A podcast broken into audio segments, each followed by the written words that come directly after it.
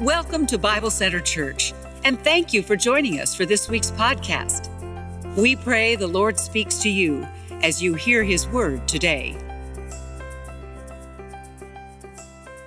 Hey there, welcome back, Bible Center family. It's so great to have you here. Love joining with you on in worship, either on TV or online. If you're new here, I'm Matt, the lead pastor. Would love to connect with you next time our paths cross. We like to say here at Bible Center that we're a family expecting guests. And so if you're joining us on TV or if you're joining us online as a guest, our prayer is that we can connect and can leave as friends. Please open your Bible or your Bible app to the book of Ecclesiastes. Ecclesiastes chapter 5, verses 18 through 20 is where we're going to be. And while you're turning there, I want to take just a moment to say thank you and to thank our board here at Bible Center for the opportunity to, to be away for the month of June. Having been here now more than five years, they gifted our family with a month sabbatical, and it was just great. It was great to go camping with our son up in the northern part of the state. It was great to go to Disney World and, and enjoy that with our daughters. It was great to sit with Sarah and just relax on the beach. Uh, we had a wonderful time. A lot of time for journaling, a lot of time for contemplation and prayer and reconnection as family and with the Lord. And so, thank you for being so understanding. But I also want to thank so many of you who've reached out after the passing of my sister. My sister, 38 years of age, unexpectedly passed away uh, of an unexpected illness and uh, at the end of May, and it was just devastating for our family. And so many of you have reached out with kind words, either on social media or on, with cards or emails. And so I want to thank you for that. I, I can't say that we are completely healed. I'm learning that really through grief, we aren't going to be completely healed on this side of heaven. But I can say that the Lord is beginning to heal our hearts as we go on this journey together. And I am reminded of the Apostle Paul's words, who says that even we as Christians, we sorrow, but not as those who have no hope. We have the hope of resurrection. And so, again, I want to thank you. Continue in prayer for my parents, continue in prayer for my sister's three children. And we'll trust that the Lord does good things in their hearts and lives in the days ahead. We're in the middle of a nine week series entitled Reset. And if you missed the first two messages, I want to invite you to go back and listen to both of those messages. Pastor Ryan and Pastor Mike uh, preached message one and two in the series, and I listened to them both. They were both a blessing. I learned something from both messages, and I was encouraged and challenged by both messages. One of the best ways to get those messages is on the app. If you download the Bible Center app, You'll see those sermons there. Just click on the reset button and you'll actually see the entire series, all the sermon notes. And so I trust that'll be a benefit and a help to you. We're using this book. The book is entitled Reset. We're using this book as the springboard for our series. Of course, all of our messages here come from the Word of God, uh, but we're actually following along with the topics of the chapters this summer. And so, you, if you want to know what chapter or topic uh, we're going to be looking at next weekend and the weekend after, I would encourage you to pick up and follow along and read that book. It was fall of 2006, and President Bush's mission accomplished was turning into mission impossible as the United States was slowly yet surely losing the Iraq War. General George Casey was uh, persisting in the bloody handover strategy despite the engulfing disaster. Marine General Peter Pace, chairman of the Joint Chiefs of Staff, he was desperate. And looking for a new strategy, he invited the retired Army General Jack Keane to a crisis meeting. He wanted advice from anywhere he could get it. Keane was blisteringly frank and direct. He said, I would give you a failing grade visibly pained, that General Pace asked, he said, Well, what do you think we should be doing instead? Keane's advice to General Pace was startling, and I quote You should tell General Casey to reduce his workload and take time off every day. He went on. George Casey is at this 24 7. He has nothing to nurture his life. He is completely immersed and isolated by one thing and only one thing war. It has completely captured everything he does. His capacity at times seems to be uh, uh, limited and defined by his day in, day out experiences and the fatigue that he suffers. Journalist Bob Woodward, who documented the encounter in his book, The War Within The Secret White House History, wrote this of the event. He said, Keane suggested that General Pace compare the current U.S. generals to the World War II generals, General Douglas MacArthur specifically, who watched a movie every night, or to Army Chief of Staff George Marshall, who went home every night and at a reasonable hour and rode a horse and sometimes took a nap for an hour and a half during the day. And these guys, he writes, were doing big, important things. But do you know what our guys are like? They're at their desks at 6:30 in the morning and they stay up working past midnight. The core issue is fresh, clear thinking about the tasks of war. Now think of that with me. Here you have a retired four-star general former chief of staff to the U.S. Army and Presidential Medal of Freedom recipient, and he's telling us to take more time for recreation. Specifically, in regard to war, his opinion is that recreation and hobby are the only way to keep a sharp mind and the only way to win. Now, assuming that's true, let me ask you this How are you doing in the recreation and hobby department of life? How are you doing in the recreation and hobby department of life? Or more specifically, how are you doing in the war of life? Life can feel like a battle, it can feel like a war. How are you doing in the war of life? Are you as effective as you want to be? Are you as sharp as you want to be? Are you growing like you want to be growing? Now, to be completely transparent, prior to my vacation, I would have had to say no to all four of those questions. To each of those questions, I would have had to be honest and admit that there were some unhealthy rhythms in my heart and in my life where I wasn't getting the rest I needed and the exercise I needed and putting things in the priorities where they needed to be. And so on my vacation, the Holy Spirit did a work in my heart. And I'm praying that He does the same thing in your heart today. I needed this message. As a matter of fact, I still need this message. And I believe you need this message, whether you be a single mom, a student, a senior saint, or a skeptic, whether you're a new Christian or a veteran Christian. I believe today's message is worth the price of your attention. Jesus is holding out the gift of hope, the gift of satisfaction. He's holding out the gift of being able to wake up in the morning with purpose, with energy. He's holding out the gift of, of being able to go to bed at night without anxious thoughts and depressing thoughts or even suicidal thoughts. And so today's message is very simple, but I trust that you'll find it extremely impactful. I'm going to give you one thing that God wants you to know and one thing that I want you to do. One thing that God wants you to know, and one thing that I want you to do. And then I'll conclude with a, with a few suggestions on how we can live this out in life. Look with me to Ecclesiastes chapter 5, verses 18 through 20.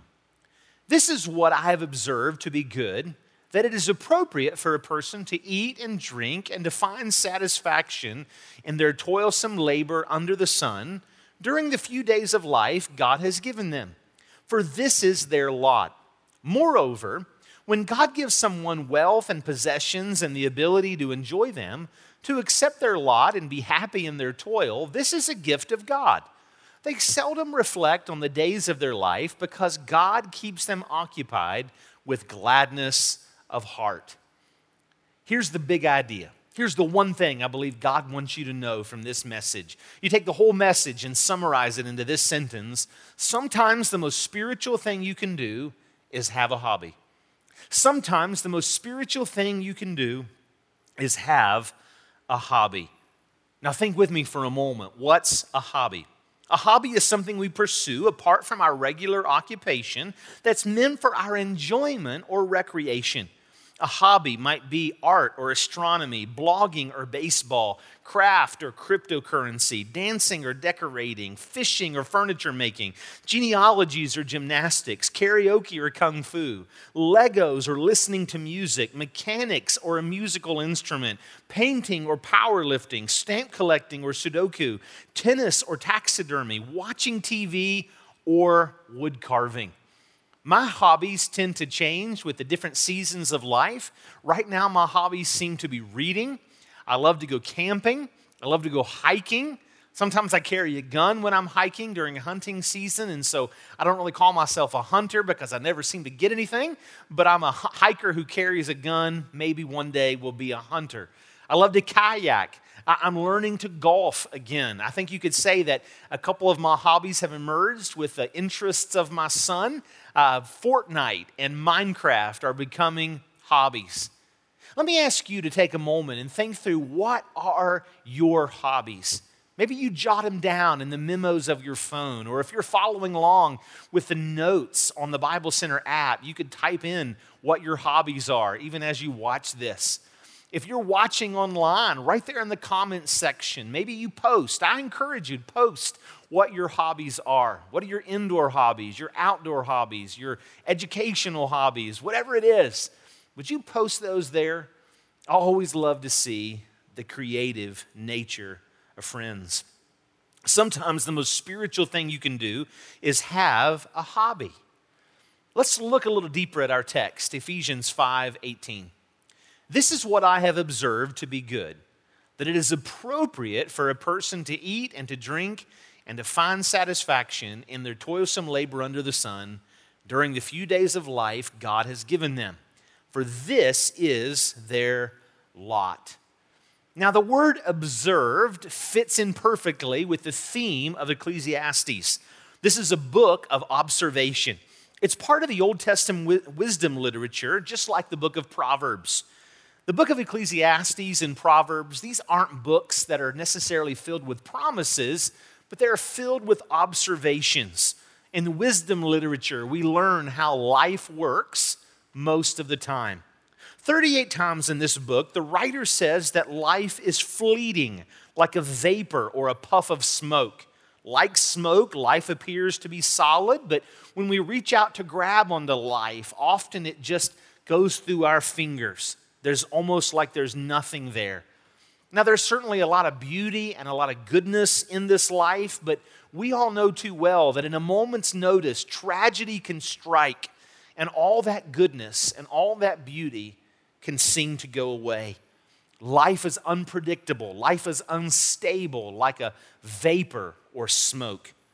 Therefore, the writer of Ecclesiastes encourages us, he, he challenges us with some very forceful language not to invest our emotions, not to invest our energy into things that are going to easily dissipate. He encourages us not to be so narrowly focused on our career or wealth or status or pleasure that we forget the bigger picture of life. Now, the writer of Ecclesiastes certainly has much to say about working hard. In chapter 9, he says, Whatever your hand finds to do, do it with all of your might. And so work hard at your career, work hard at your family, work hard at all that God has given you to do. But in the process, he balances that multiple times in the book of Ecclesiastes with the encouragement to stop and smell the roses to enjoy the blessings of life, to see all of life as a gift from God, whether it be a friendship, a family member, a good meal, or a sunny day. He encourages us to enjoy our life as we experience it, not as we think it ought to be. So, really, in summary, the book of Ecclesiastes is all about seeing life as gift, not gain. Gift, not gain. The happiest people you think of the happiest people in your life? The happiest people are open handed, open hearted people who don't try to force their own life, but instead they live day by day. They receive life as a gift and they hold their plans loosely in case God has something better to give along the way. And I'm finding that the happiest people in life aren't afraid to take some time off from time to time or frequently and enjoy hobbies and recreation. The Holy Spirit inspiring the book of Ecclesiastes also tells us this is appropriate. We see that it's appropriate. If you're taking notes, the word appropriate can be translated fitting, but it can also be translated beautiful. In chapter 3 and verse 11 of Ecclesiastes, the same Hebrew word is translated beautiful. And so, if we're thinking a little more with our, the artistic side of our brain, we could say, This is what I have observed to be good, that it is beautiful for a person to enjoy these things. He goes on to say in chapter 5, verse 19, Moreover, when God gives someone wealth and possessions and the ability to enjoy them, to accept their lot and be happy in their toil, this is a gift from God. So, recreation and hobbies are gifts from the Lord. Now, it's easy for us to think that we're a self made man or a self made woman. Maybe it's easy for us, for you to think that, that you have earned your way to where you are today. Maybe through hard work, you've built your career, or through hard work, you've taken care of your health. But the truth of the matter is, even the very heart that beats in your chest is a gift from God. The energy to go to work came from God. The energy to build your health came from God. The time, the resources, the lucky breaks, the mentors, the wisdom, all of this came from the Lord, and it is a gift. And because it's a gift, God invites us to enjoy it, to find happiness in it. He emphasizes enjoyment and happiness in verse 19. This fits well with even what the New Testament has to say about enjoying the gifts of God. 1 Timothy chapter 6 and verse 17 says, "Command those who are rich in this present world not to be arrogant or to put their hope in wealth, which is uncertain, but to put their hope in God, who richly provides us with everything for our enjoyment." So certainly we don't make things our God, but the Bible doesn't teach us not to enjoy things, it's just to not let them be gods. Instead, we remember that they're gifts. 1 Timothy chapter 4 and verse 4 says, For everything God created is good, and nothing is to be rejected if it is received with thanksgiving. So this summer, it is totally okay for you to enjoy a kayak adventure a game of Little League Baseball, riding bikes, walking in the park, watching TV, going to see the Cincinnati Reds. I don't recommend going to see the, the Pittsburgh Pirates, but Cincinnati Reds, that's okay. Going trout fishing, visiting Kings Island or Cedar Point, or enjoying some of our West Virginia festivals. It's a beautiful thing. Beautiful is literally the word he uses for you to enjoy a drive through Pocahontas County with your family, or to go see Big John's Family Fixins at Canaan Valley. Then he says this in verse 20, Ecclesiastes 5:20, talking about those who live contented lives. They seldom reflect on the days of their life because God keeps them occupied with gladness of heart. Now, the writer isn't advocating for an unreflective or laissez faire attitude of life. No, he's teaching us that truly contented people refuse to allow the darker realities of life to overshadow the divine blessings.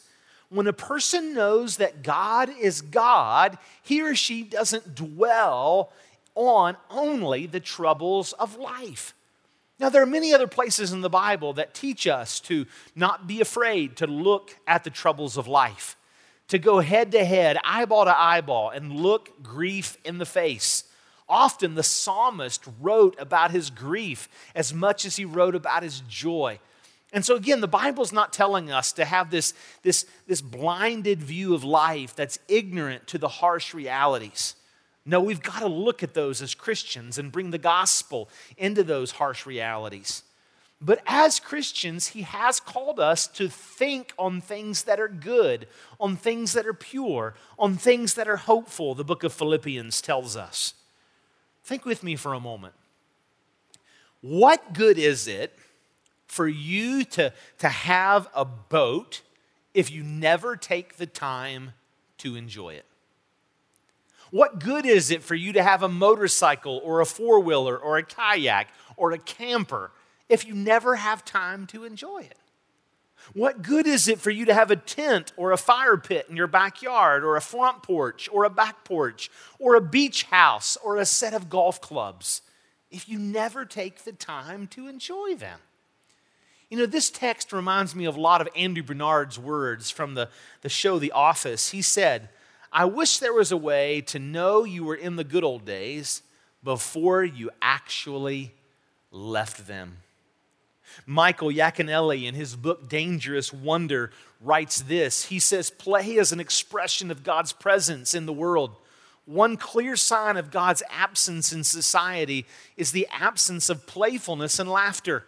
Play is not an escape, it is the way to release the life smothering grip of busyness, stress, and anxiety.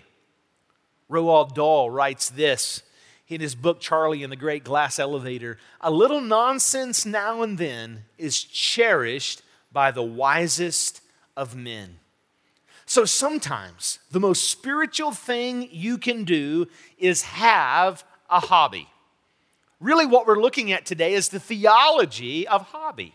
The theology, this, this, the spiritual nature of our hobbies and recreation. They are gifts from God meant to be enjoyed. Now, I said I would have one thing, one encouragement for you to do, and it's very simple. Here's the encouragement find a hobby. Find a hobby. Maybe for you, that's identifying a hobby that you used to have or that you've always wanted to have or something you've kind of dabbled in. Find a hobby. Maybe for you, it's simply uh, starting from scratch. It's something you've never done before but it's something that you would love to do. Find a hobby. I'm going to give you several categories, different kinds of hobbies, and there are more categories than this. But let me give you the first one. Find a hobby to enjoy the body God gave you. Find a hobby to enjoy the body God gave you. Paul wrote to Timothy, and he said, Bodily exercise is of some value. Now, godliness we know is of more value, but godly or exercise is of some value. Maybe you don't like exercise. I get it. I went almost all of 2020 having written exercise out of my vocabulary, and I've got a long way to go to catch back up. But when you think about exercise, if, there's, if, if you feel that you don't like any kind of exercise, think of it this way Think of it like a child who says he or she doesn't like to read. When our son tells us that he doesn't like to read, we tell him, no, you just haven't found the kind of books that you enjoy reading yet. And we really do believe that we're going to find the right kind of books that he is going to enjoy reading. And maybe you haven't found the kind of exercise that you enjoy yet something that breathes life into your soul. I read this week that 30 minutes of exercise, getting the heart rate up and working up a sweat just three to five times a week facilitates the uptake of oxygen in our circulatory systems. It strengthens our muscular system. It can fight heart disease, lower blood pressure and hypertension, decrease bad cholesterol and increase good cholesterol, improves our moods Exercise helps to excel or expel unhelpful chemicals from our systems and stimulate helpful chemicals. Exercise strengthens the brain. Research has shown that walking just two miles a day reduces the risk of cognitive decline and dementia by 60%. Exercising three to five times per week is as effective as antidepressants for mild to moderate depression.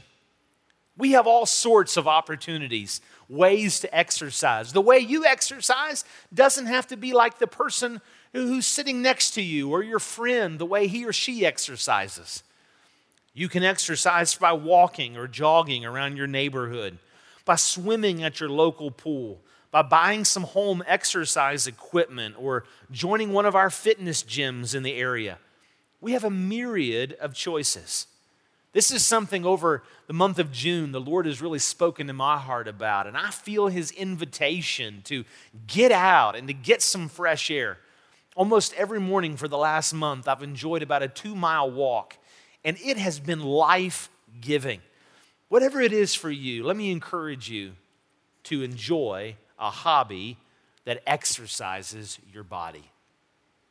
Number two, find a hobby to enjoy the mind God gave you.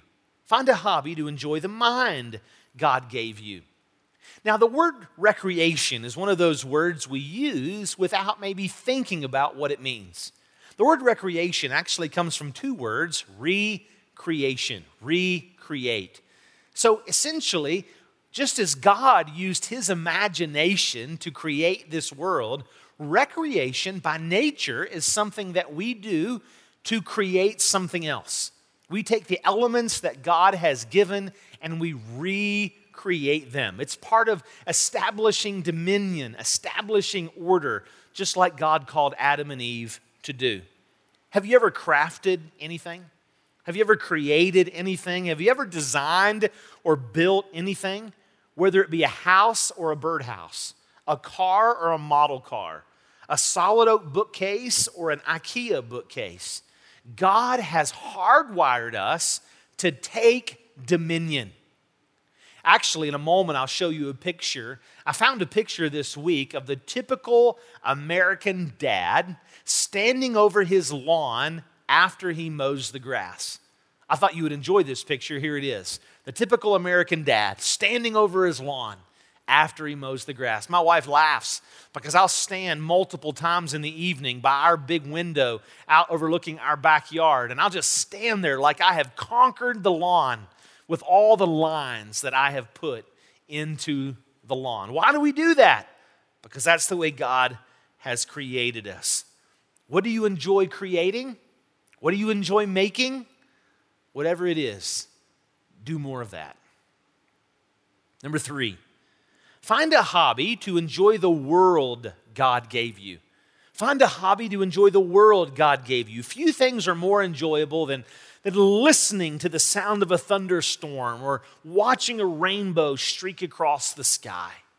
This is one of the reasons that Caden and I have taken up camping really over the last year, almost the last 10 months. We've enjoyed camping together. We were camping a few weeks ago up in the northern part of West Virginia, and uh, we were standing. I was about waist deep in the south branch of the Potomac River we were fishing. Caden was standing beside me. He was fishing. Of course, he's a lot smaller than me, so basically it was up to his neck. And, and all of a sudden, he tapped me. I felt him tap me here on the leg, and I look over, and he's standing there at attention. He's like he's saluting something. I was like, buddy, what are you doing? And he pointed up, and right above us, there was this bald eagle flying. And of course, I had to humor him because he made sure that I stood at attention as well. But that may be one of the first times that he, maybe even me, have seen a bald eagle. We were enjoying the world that God had created.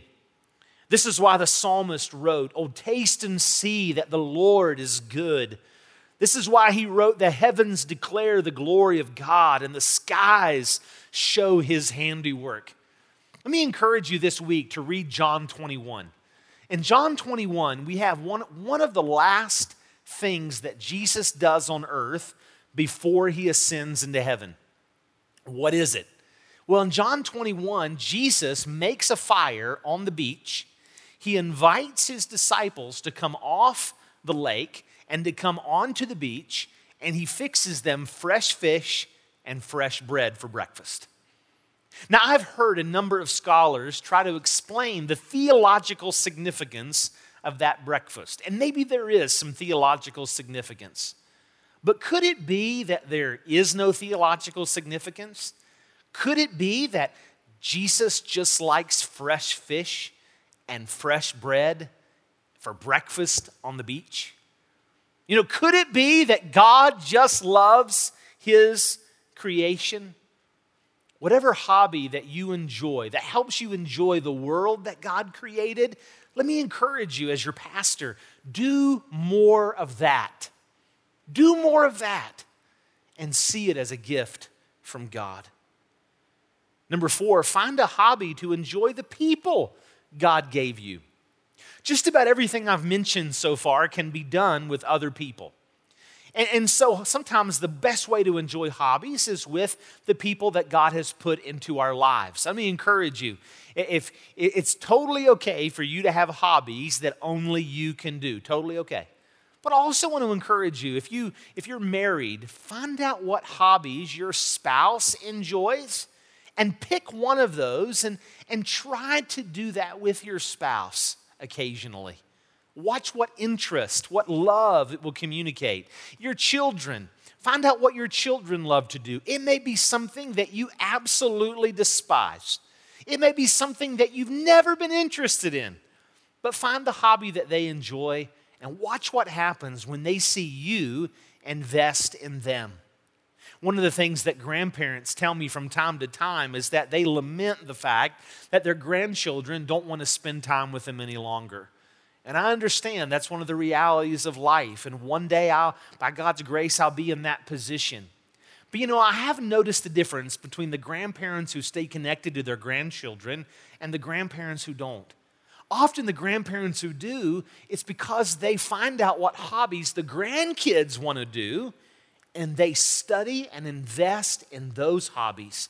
So instead of telling their grandkids they've got to do what they want them to do, they serve their grandchildren and invest and have opportunities to speak into their lives. Find a hobby to enjoy the people God gave you. And finally and lastly, find a hobby to enjoy God Himself. Find a hobby to enjoy God Himself. I'm reminded of Eric Liddell. Eric Liddell was a gold medalist in the 1924 Olympics as depicted in the video or the film 1981 film Chariots of Fire. But he went on to be a great missionary to China. And I love what Liddell writes. He says this I believe God made me for a purpose, but he also made me fast. And when I run, I feel his pleasure. Where do you feel the pleasure of God? What kind of hobbies, what kind of recreation causes you to take a deep breath and just experience the goodness of God? Whatever hobby that is, do it more. Whatever hobbies that provoke that in your soul, do them more often. You say, why? Well, it goes back to our big idea. Because sometimes the most spiritual thing you can do is have a hobby. Our text is reminding us, our text is inviting us to that. Now, in a message like this, you might be thinking to yourself, Matt, is God really that interested? Is God really that interested in the physical world? And the answer is emphatically, absolutely yes. The greatest evidence that God is involved and that God is interested in the physical world can be found in the person of Jesus Christ. 2,000 years ago in Bethlehem, Jesus, the eternal Son of God, became an embodied human being. He became fully human to save humans. He became part of his creation to save creation. What kind of flesh did Jesus have? The kind that learns to walk as a toddler, that goes through puberty, that grows armpit hair, that has a ring finger longer than his index finger. Jesus' parables and even Jesus' occupation as a carpenter, he reminds us that he loved the physical world. Jesus' teaching material drew from carpentry and farming and fishing and flowers and birds and baking and money and work, workplace politics. You ever think about if soccer or football existed in Jesus' day? Would Jesus have played? Most likely he would have. I'm convinced he wouldn't have played golf because there's no way to play golf and not sin. But there's a number. Jesus was fully human. I love what he says in Matthew 11 19. The God man, Jesus, made time for long dinners so that he was accused of being a glutton and a drunkard. And then Jesus, the carpenter, was nailed to a cross. Jesus died the death that you and I should have died. He paid the price that you and I should have paid. And He rose from the grave to give you eternal life. And so I want to encourage you if you're not a Christian, believe in Christ. But if you are a Christian, trust Christ with your life. So much so that you can take some time off to enjoy hobbies and recreation. You say, Matt, why? Why is this such a big deal? This is why it's a big deal. Because sometimes the most spiritual thing you can do is have a hobby. For more information, visit us at BibleCenterChurch.com or check us out on social media.